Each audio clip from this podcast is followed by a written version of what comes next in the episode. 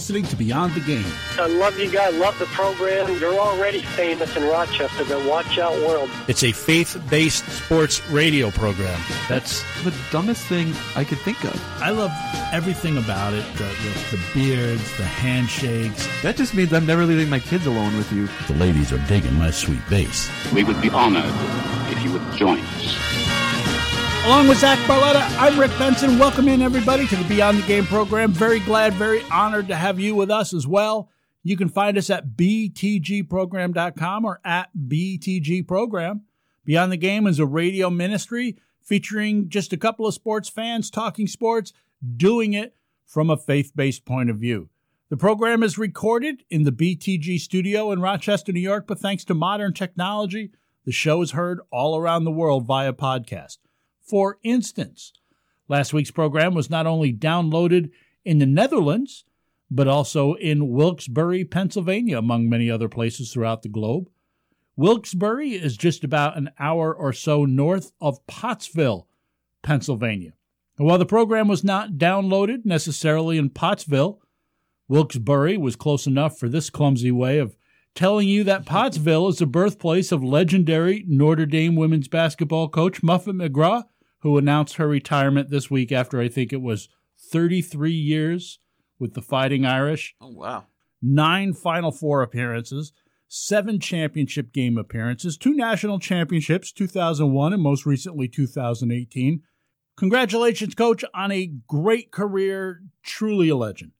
Did you know, Zach, that Pottsville had an NFL team at one time, way back in the mid to late 20s?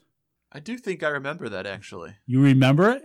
Not the 1920s, but I not too long ago was at the NFL Hall of Fame, and I remember reading about Pottsville. The Pottsville Maroons, 1925 to 1929. Of course, that's just another clumsy segue to bring up the NFL, as, of course, the draft. It's like Christmas morning for you. Oh, it is, yeah. You get pretty excited for this thing.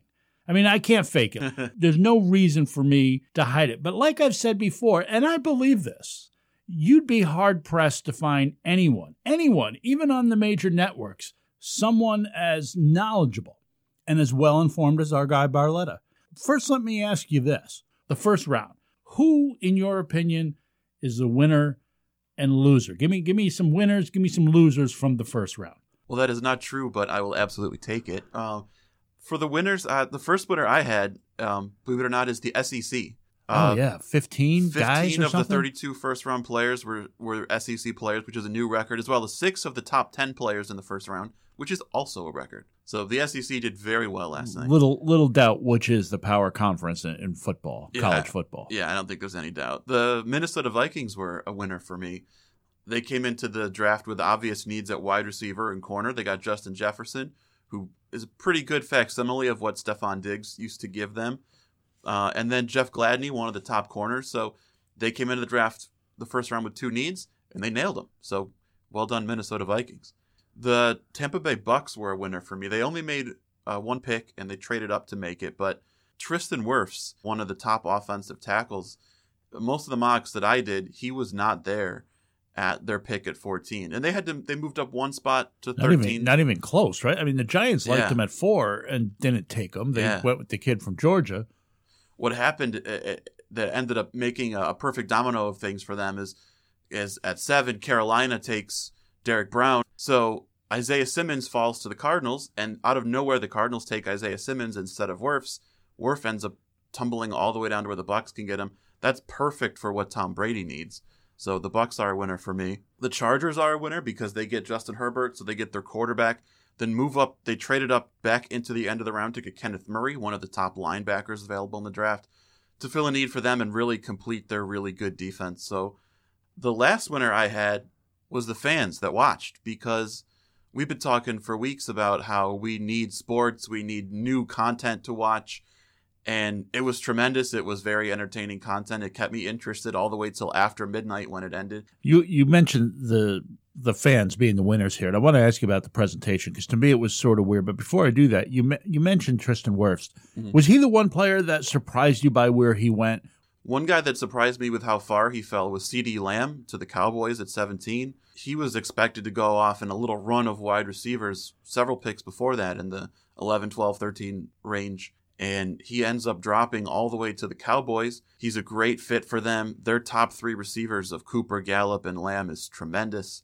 He kind of just fell right into their laps, and Jerry made the pick from his yacht, and it was a good one. You suppose that probably takes place because there's so many receivers in this draft that teams probably prioritize some other things, figuring, well, we can get a receiver later in the draft, which is why Lamb fell, as far as, at least that's how I saw that.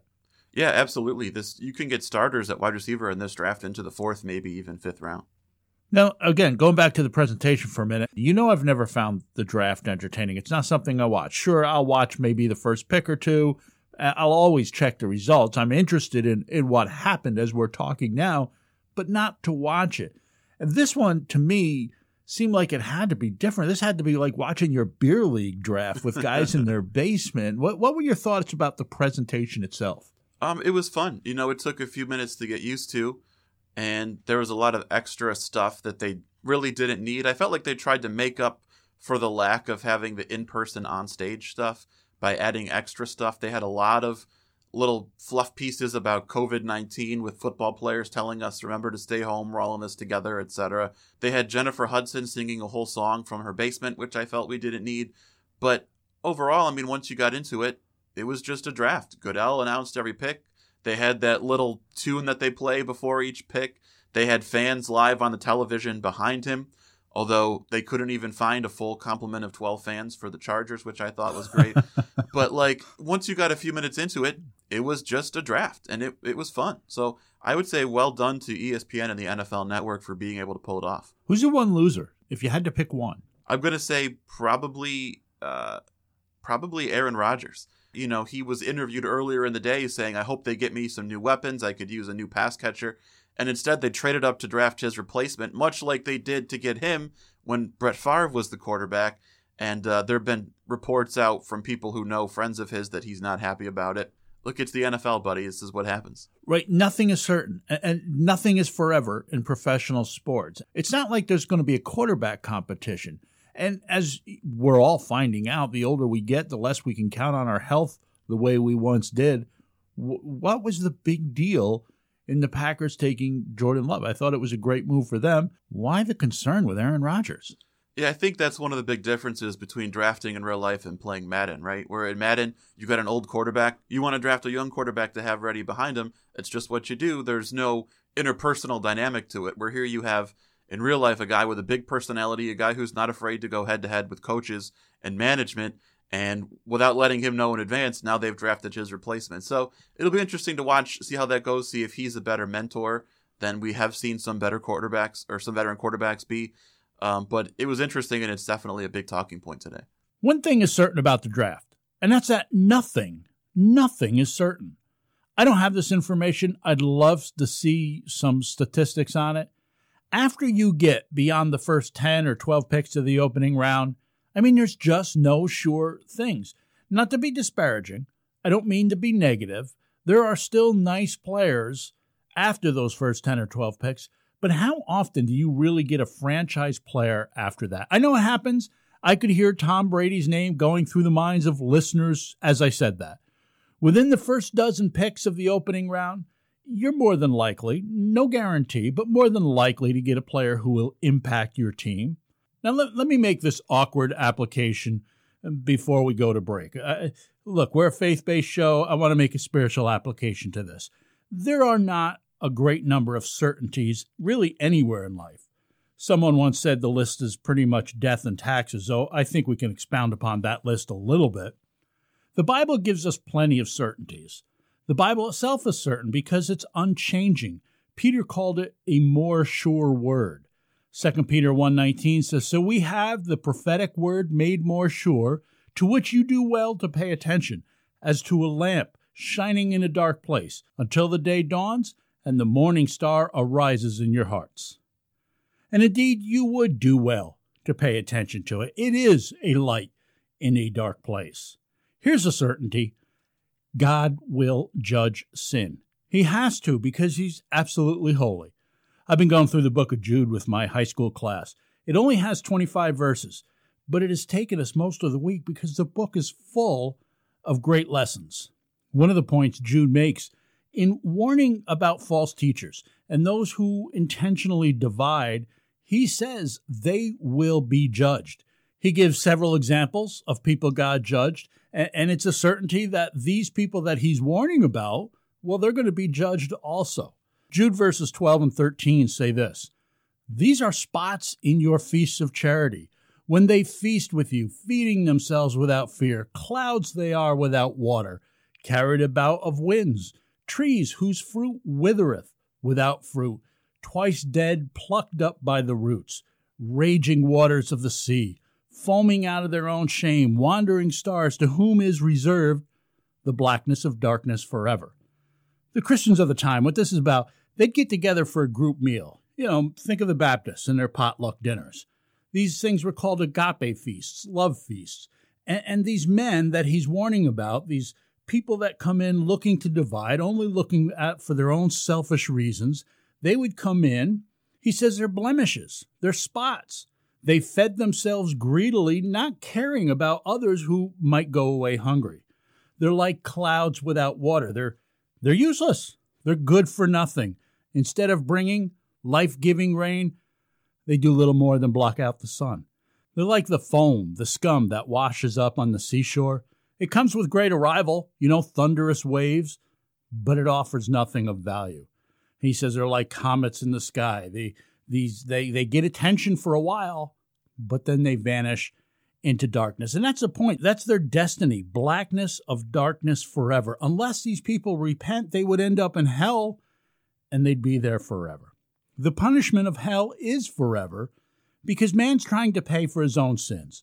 He's offering an imperfect sacrifice, which is why that sacrifice is repeated over and over and over. You might think of the Old Testament, where they're continually offering sacrifices, because until Christ came along, there wasn't a perfect sacrifice. But that's the good news of the gospel. Jesus Christ died on the cross to pay the penalty of your sin so that you wouldn't have to. John chapter 3, verse 16 says, "For God so loved the world that he gave his only begotten Son, that whoever believeth in him should not perish, but have everlasting life." But you have to accept it. I can offer you to buy you lunch as a gift from me to you, but only if you let me. God would prefer that no one would die in their sins and perish in hell forever trying to pay the debt of their sin. But again, he is holy, and therefore he is just. So without the forgiveness of sins, that is what will happen. But the Bible says if we confess our sins to God and we ask him to forgive us, that he will forgive us. 1 John 1:9 says that if we confess our sins, he is faithful and just to forgive us our sins and cleanse us from all unrighteousness. I hope you'd pray to God, and I hope you would admit your sin and guilt to him. You know you're guilty. You know you're a sinner. You know you can't pay the debt of your sin yourself. Let Jesus do it, but you have to accept it. You have to ask him to forgive you. Romans 10:13 says, "Whoever shall call upon the name of the Lord shall be saved." Tell him that you believe that Jesus died on the cross for you, that he was buried, that he rose again. Tell God that and ask him to forgive you of your sins. Romans chapter 10, verses 9 and 10 tell us that if you confess with your mouth Jesus as Lord and you believe in your heart that God raised him from the dead, you will be saved. For with the heart a person believes, resulting in righteousness, and with the mouth he confesses, resulting in salvation. If we can help, just let us know. Perhaps you just simply like somebody to pray for you. Something's on your mind, something you're facing in your life. You can reach out to us through our website, btgprogram.com. Time to take a break. Thanks so much for being with us, along with Zach Barletta. I'm Rick Benson. You're listening to the Beyond the Game program. All right, let me talk to you a minute about Rock Cares. You know that community is all about people coming together to serve one another, to help one another. And what could be a greater example of that during this health crisis by showing an act of kindness with a care pack from Rock Cares, which in turn helps keep local businesses and workers working and serving their community. Visit rockcares.info, rockcares.info, and choose from 2 fresh and delicious packages. Send one to yourself and one to someone who you want to know just how much you appreciate them. Plus, with every package purchased, a gift bag with fresh fruit and a healthy snack will be delivered to medical professionals on the front lines of this COVID virus. Visit Rock Cares Info. That's again, rockcares.info, or you can call them. Go old-fashioned, 585-775-7520, rockcares.info, neighbors helping neighbors. Here now is the Red Hawks recap, brought to you by Roberts Wesleyan College.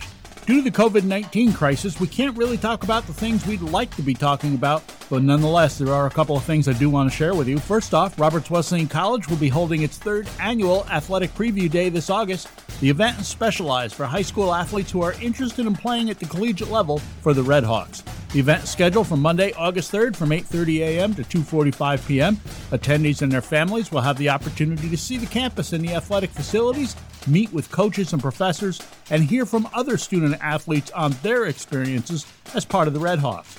There will also be opportunities to learn about NCAA compliance standards and how it relates to making sure that potential student athletes are eligible for competition at the NCAA D2 level.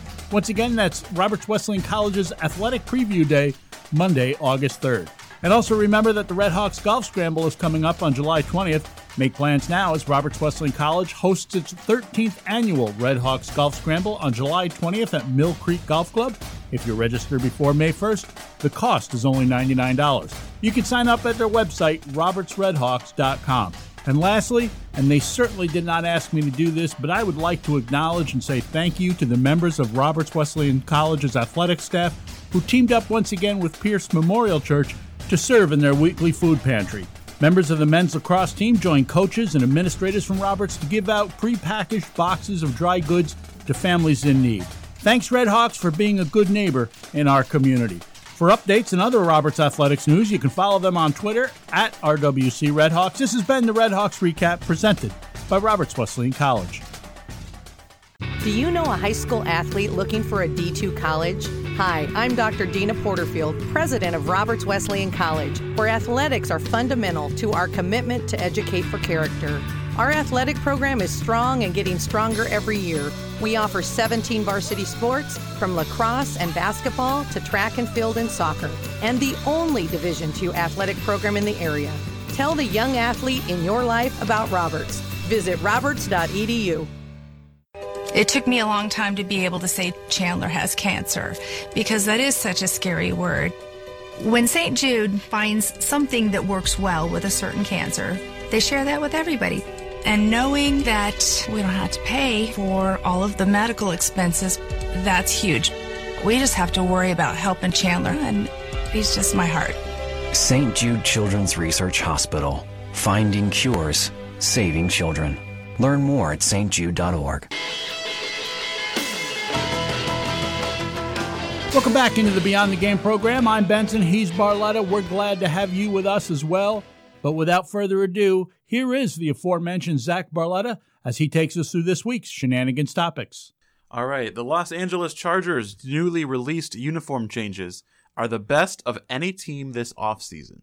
I agree. Yeah, but this trend is a little goofy, isn't it? I mean, for some of these teams, the changes are so subtle that it's barely noticeable. Right, like the Browns? Yet they have this big reveal, this major announcement, and it just sort of fails to deliver anything all that significant. Hey, everybody, look, we added a stripe on our sleeve. Isn't it awesome? Yeah. But yes, from what I've seen, the Chargers, they seem to have the best looking. It's sharp. Yeah, I agree.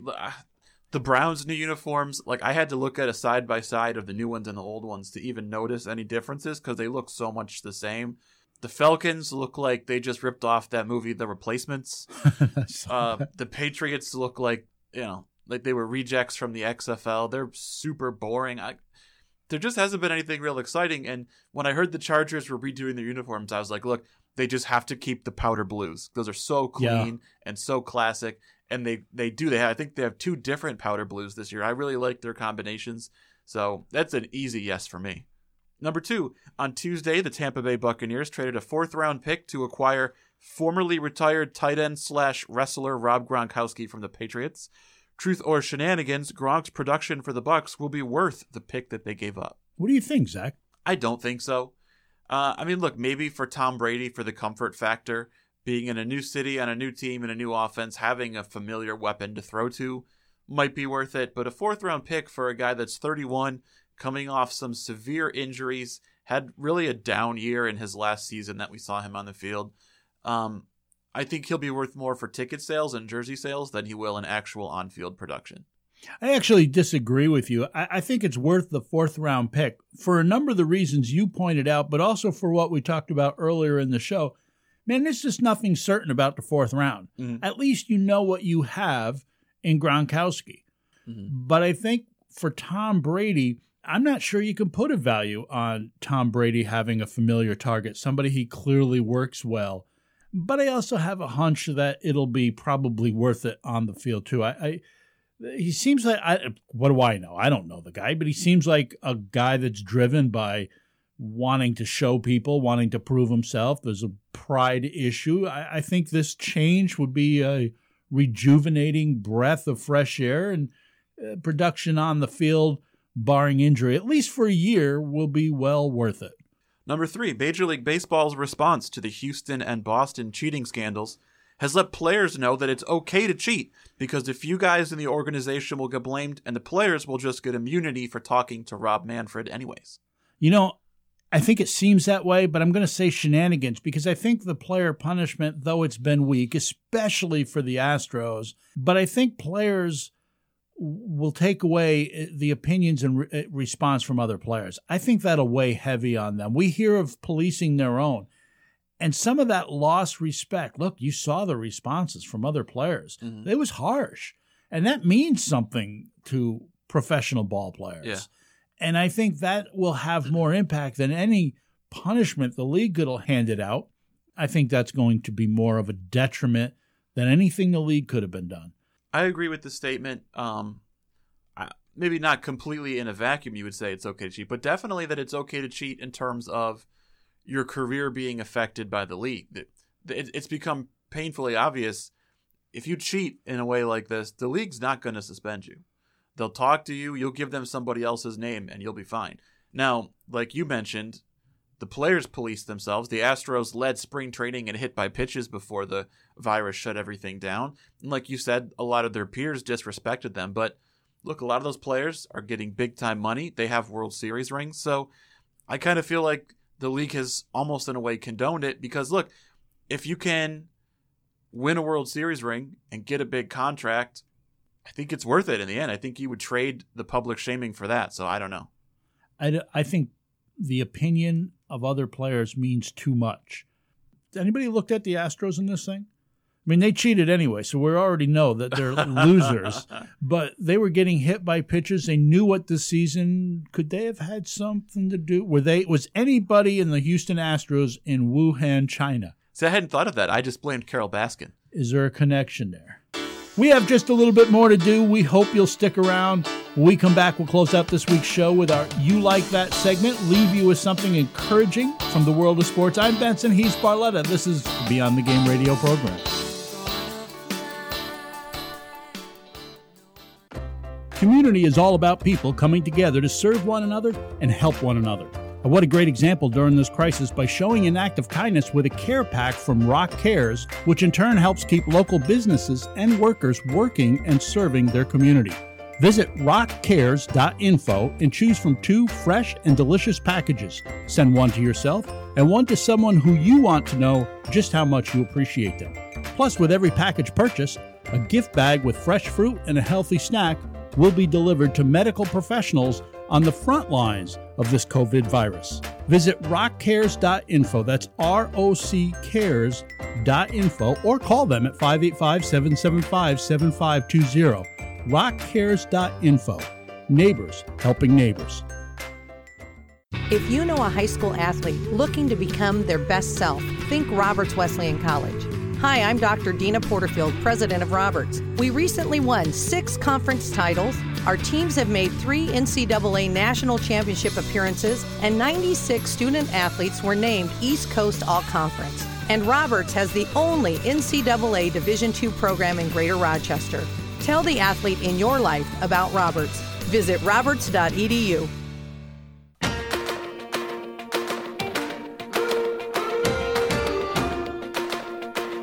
Time to close out this week's show, but before we do, let's give you our You Like That for the week. Ephesians chapter 5, verses 15 and 16 say, Therefore be careful how you walk, not as unwise men, but as wise, making the most of your time, because the days are evil.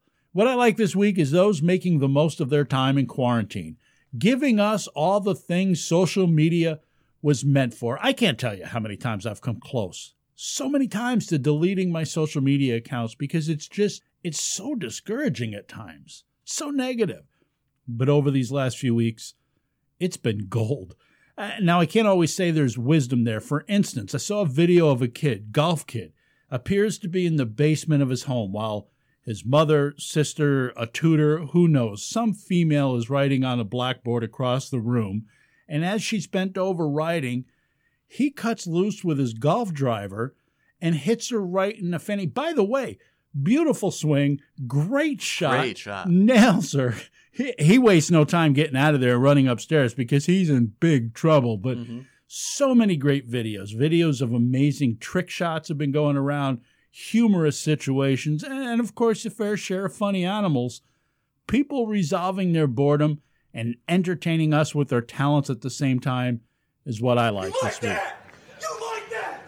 What I like this week was Michael Jordan and donating his proceeds from the show The Last Dance. I know Michael Jordan stands to make between $3 and $4 million in proceeds for his part in the documentary, but it's been announced that he's donating all of it to charity. And obviously, we know he doesn't need it, but $3 to $4 million is a nice chunk of change that's going to do some good. So Michael Jordan donating all of his revenue from The Last Dance is what I liked this week. Yeah, there's a lot of guys. There's a lot of people who don't need it, but yet they don't donate it to charity. Yeah. They don't need it, but they keep it themselves. So to see a guy donating it to charity, man, that's a great thing. Well, that's our show for this week. Thanks so much for listening, and sorry we couldn't make all your dreams come true. Let me close with a reminder that the Beyond the Game program is mainly a listener-supported radio ministry. Thank you to the many who have supported us with both your prayers as well as with your generous donations. With your help, we've been able to bring the good news of the Bible to sports fans all around the world through Sports Talk Radio. We're asking that you would pray for us, and if God lays it on your heart to make a financial contribution to this ministry, that could be a one-time gift, it could be a recurring amount. Please visit our website, btgprogram.com. We're going to be off for the next couple of weeks, but we'll be back in the studio real soon. For Zach Barletta, I'm Rick Benson. Lord willing, we'll be back together again next week right here at this same time. Be bold and be great this week, everybody.